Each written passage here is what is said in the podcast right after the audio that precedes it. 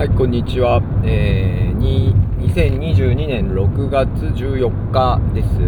新潟県新潟市西蒲区福井集落にある、かやぶき屋根の古民家佐藤家を拠点に、活動しています。地域編集者ライターの、唐沢頼光がお送りする種まきラジオです。はい、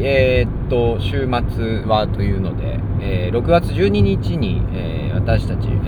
週末農業サークル牧時村がやっているですね、管理している田んぼで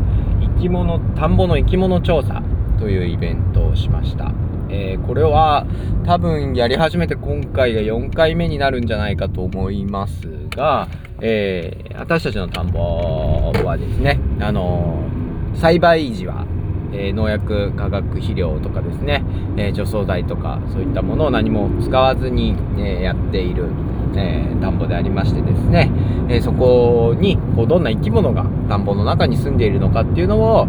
調査するという、イベントです。自分たちだけでやるんではなくてですね、講師として、生物多様性ネットワーク新潟、という団体の事務局を長をしています井上さんというですね、先生に来ていただきましてですね、田んぼの役割でしたりとか、どういう生き物がいるのか、その生き物はどうやって暮らしてたりとかですね、どういう特性があるのかっていうのを解説いただいて、するというものでした。で、最初に集まってですね、井上さんから講義を聞いて、それから田んぼに移動して、大人も子供もですね、一生懸命に生き物を、集めてですね、その生き物を、透明なプラスチック系のケースにですね入れて、一つ一つどういうものがいたのかっていうのを観察していくという感じですね。で、大人も天気がね、最初もうずっと雨予報だったんですけれども、からもう本当雨降る中やんなきゃいけないのか、それとももう中止になってね、室内で講義だけになっちゃうのかななんてことを心配してたんですけれども、天気雨も降ることもなくですね、多少肌寒い、感じはありましたけれども、雨予報の中だったんですけれども、なんとかですねいい天気のまま、終われたので、すごい良かったなと思ってます。で、本当に大人から子供までという感じでですね、集まってきて、子供は保育園の年少さん、あと赤ちゃんも来てたし、あと小学校のね女の子も、来てくれてですね、子供たちも楽しそうに、田んぼの周りで遊んでいました。で、最初にかやぶき屋根の古民家の佐藤家というところで講義を受けるんですけれども、その時にはですね、井上さん、先生がですね、最近私たちの地域の周りにイノシシが増えてきていましてですね、今までずっとイノシシいなかったのでですね、イノシシの獣害っていうのがなかった、エリアだったんですけども、最近はですね、畑とかあるいは竹やぶとかで竹のこの春がねいっぱいイノシシにやられるなどあって、話題になってきてるっていうのもあって、井上さんがですねイノシシの、頭蓋骨ですね、を持ってきてくださって、それで特徴というかですね、いうのを解説してくれるなど、大変面白い、機会になりました。で、田んぼですね。で、井上さんの講義の中であったのが、田んぼの役割っていうのは田んぼにはどういう役割があるでしょうかっていう、お話が毎年恒例というかでねしていただいておりましてですね、田んぼっていうともう普通に、人間の都合からしたら本当に、お米を作るね、食べ物の、お米を作るっていうですね、ために基本的には田んぼっていうのをやっているので、田んぼの役割っていうのはそれが一つですね。で、それ以外にも田んぼというのはですね、雨水、水をたくさんね蓄えられるのでですね、水害の予防のため、自然田んぼダムっていうようなね言葉があったりしますけれども、田んぼがあることで、川にね流れ込む水が少なくなったりとかですね、大雨の時とかに、溜めておけるスペースにもなったりするので、防災に役立つと言いますかですね、洪水防止の、洪水被害を防ぐための役割があるというですね、これも人間の生活に、とってですね、メリットがあるよというような、ところが、一つあります。そししてこう最後がですね、食べ物を作るその洪水被害とか、いう人間の生活を守るっていうものに加えて、やっぱりさまざまな生き物の暮らしの場にもなっているというですね、生物のこう多様性を育む、場にもなっているという、お話をしていただきました。だからこそですね、こう田んぼがあることでこうどういう生き物が、いろいろ生まれてくるのかっていうのを、ね、お話をいただいたというような感じに、なります。で、今ねこの時期ってですね、田んぼ、今私たちの、集落はですね、用水路が農業用の用水が止まる時期なんですね。6月に入ると1週間もいかないか5日ぐらいですね、一度用水が止まって汲み上げが止まって、だいたいその時期から皆さんが中干しといってですね、田んぼっていうのは実はずっと水を張ってるわけじゃなくてですね、もう田植え後に25日ぐらい経つと一回中干しという作業に今は、入ります。で、中干しっていうのは、田んぼの水を落として地面を乾かすんですね。で、それは一つはですね、稲の分月といって、稲はこう植えるときはこう 2,3 本とかね、ちょっとだけなんですけれども、どんどんこう、分月といって茎の数がどんどん増えていくんですね、成長につれて。で、それがですね、いやあんまり茎の数が増えすぎると一本一本の茎に、からできるですね、穂が茎が伸びてってこう穂ができて、稲穂になるわけですけれども、その穂につくお米の数がですね、茎が多くなればなるほど一つあたりの穂の数が少なくなってしまうんですね。だから収量をしっかりとお米を取るにはある程度、枝の数を絞って茎の数を絞って育てた方がいいんですね。よくこう果物とかでもね、剪定って言ってこうなんていうんですかね、果物を育てる数を減らしてね、実際に例えばリンゴが結球というかですね、実になる数っていうのは、たくさんあるんだけれども、それをこう間引くことによって一つ一つのリンゴを大きく育てよう、あるいはブドウを大きく育てようっていう、剪定作業とか、剪定っていうのかな、摘果かな、果物を取るで摘果かもしれないですね。ちょっと用語を忘れちゃいましょう。とにかく間引くことで一つ一つ大きくするっていう考え方があると思うんですけれども、お米についてもそうだということで、乾かしてですね、稲にストレスを上げることでこう分月が止まるというような、役割になります。あとはですね、田んぼを乾かす、田んぼの面を乾かすという意味もあります。で、乾かす理由としてはですね、一つはコンバインですね。コンバインが、入ってですね、稲刈り作業をするときにですね、田んぼがぬかるんだままですとコンバインがこうもう沈んでしまったりですよね、あと泥だらけになってしまって、刃が詰まってしまったりするわけですね。機械で稲を刈るにあたってはですね、田んぼの面がしっかりと乾いている必要があると。で、夏場暑い時期、7月後半から8月っていうのはやっぱりですね、暑いので水がたくさん飲む、わけです。そうなるとその時期に田んぼを乾かすわけにはいかないというかですね、水が欲しい時期には、田んぼに水をたっぷり入れたいんですけれども、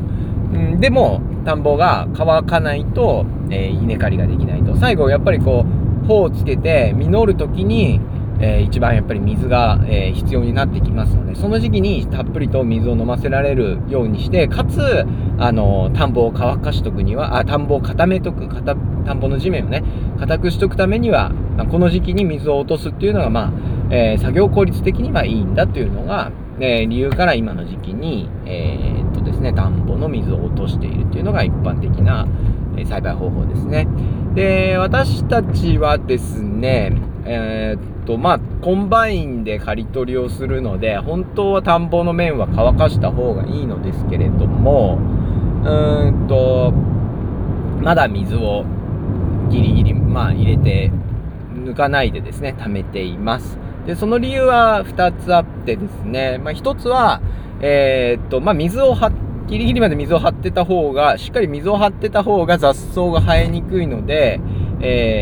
除草作業とかですね、草取りとかをするにあたっては水があって、ドロドロに田んぼの、地面がなってた方がですね、草取りが今の状態ではしやすいというですね、除草、草を防ぐためっていうんですね。で、一般的な田んぼではもう普通に今除草剤を使ってますので、こう雑草にこう稲が負けるっていう心配はほとんどなく、田んぼを乾かしています。で、なので、まあ、私たちは除草剤使ってないので、その草の対策のためっていうのが一つ目ですね。で、もう一つは、何かっていうと、やっぱり生き物をも一緒に増やしたいというような思い、生き物の暮らしの場としての田んぼもなんか両立できるといいなというのでやっているので、まあその関係で水を落としてないという感じになります。で、まあね、まあ、6月中頃、まあ今中頃なんですけれども、まあ、6月の20日までには本当は水は落としたい。できれば今も正直なところで言えば作業を考えると落としたい気持ちもあるのですが、まあ、この生き物調査とかですね、もあったりとかですね、して今も水を溜めてるんですね。で、生き物調査では本当にいろんな生き物が、取れたわけですが、今時期ちょうどね、6月12日になるとですね、12日ですと、まあ、10日ぐらいまで、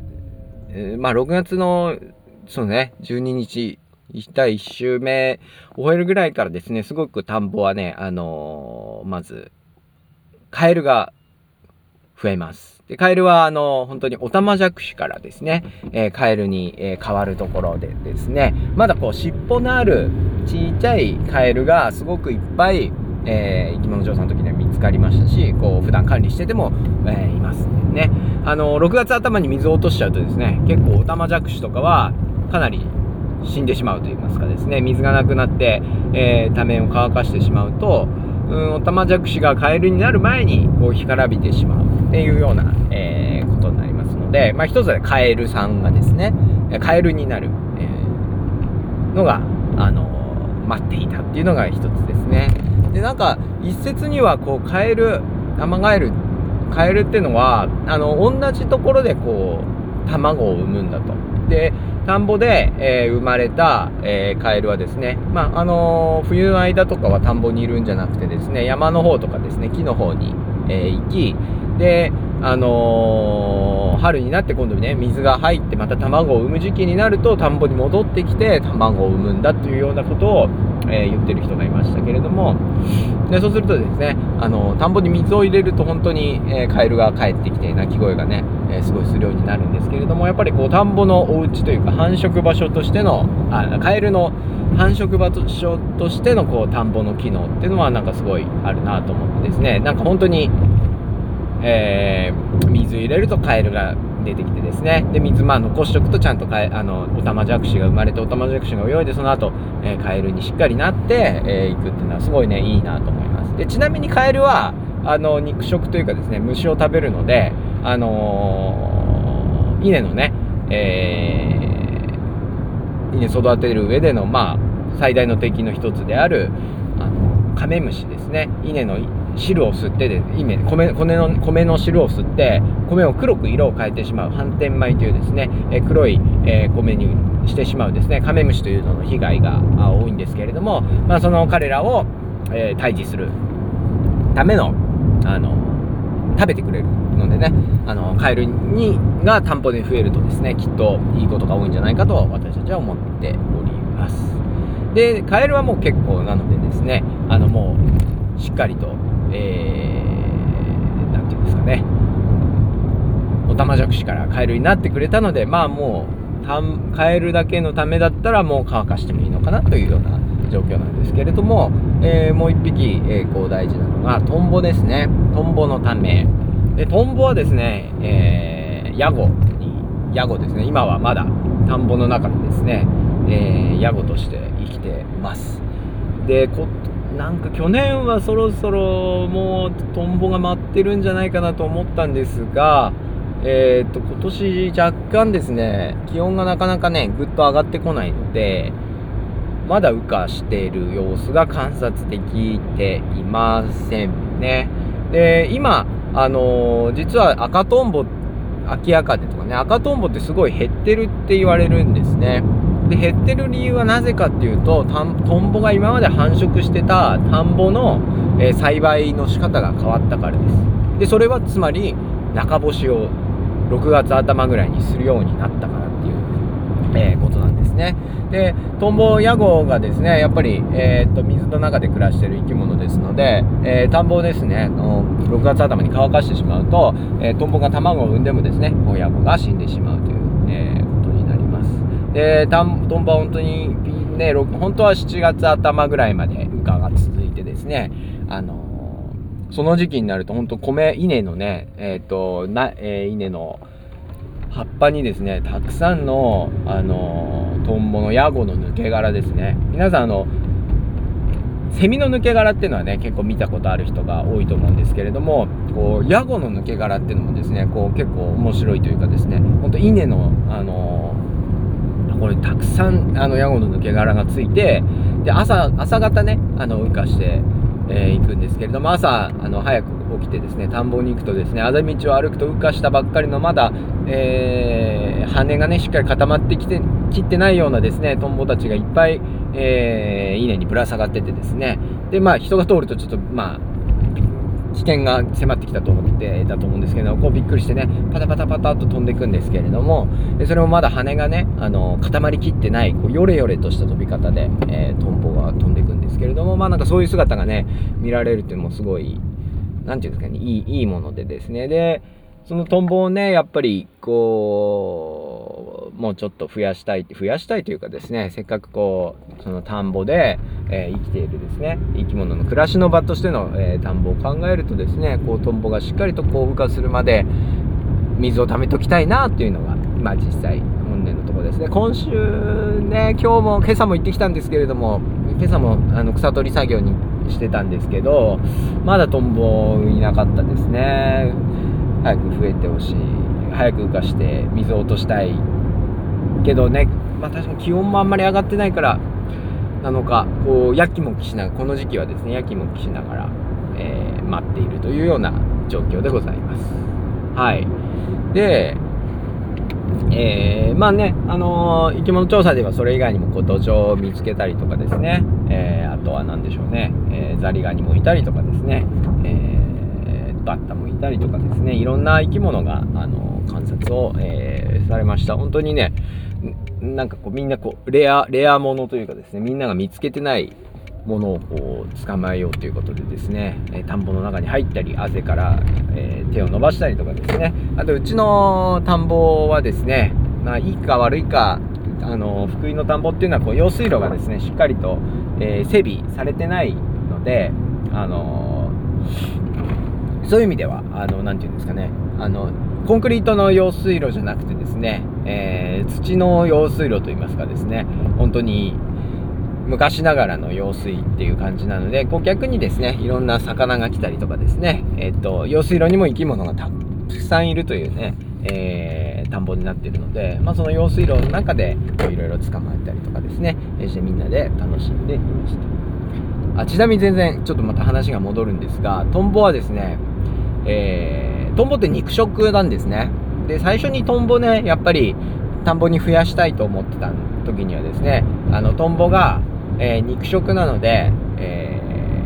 蚊とかですね、あるいはカメムシですね、その稲の汁を吸ってしまうカメムシを食べてくれるだろうと、トンボをたくさんね羽化させておけばカメムシ予防になるだろうということで、トンボをたくさん出すために水をね、その最初の年っていうのは7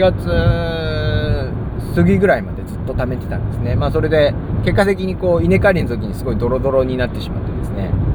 大変苦労したわけですけれども、そういうことをしてたんです。でですね、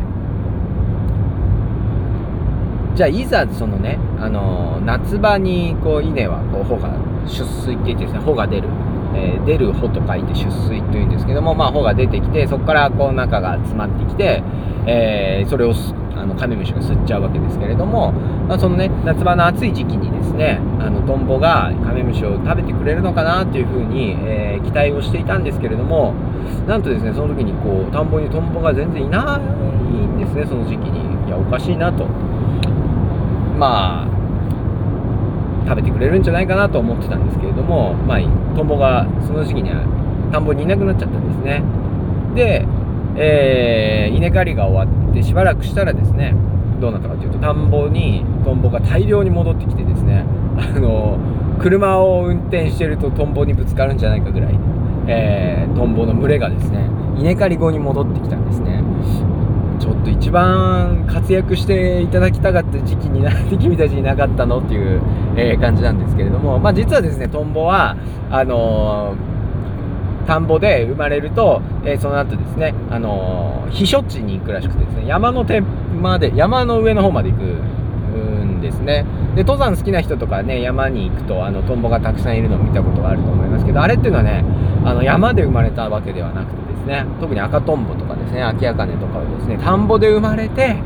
それが山に行ってですね、涼しい夏の間は山の方で、過ごしてですね、でそっからまた涼しくなってくる頃に、里といいますかですね、田んぼの方に戻ってくるんだという、ことを、井上さんに教えていただきました。なるほどみたいな、こうやっぱね、こう生き物の都合ですからね、人間の都合通りに動いてくれないということではあるんですけれども、まあでもこう山に行ってね、トンボがたくさんいるなっていう風景っていうのは、こう田んぼでね、しっかりとトンボがね育つ環境があればあるほど、そういう光景も見られますしですね、まあ、そのトンボたちがきっと、登山客のためにですね、蚊を食べたりとかですね、してくれてるんだと思いますので、山好きな人とかね、実はその山におなじみのトンボの群れっていうのはですね、実は、平野部の田んぼとかで生まれてるんだっていうのをね、覚えておいていただけるといいんじゃないかなというふうに。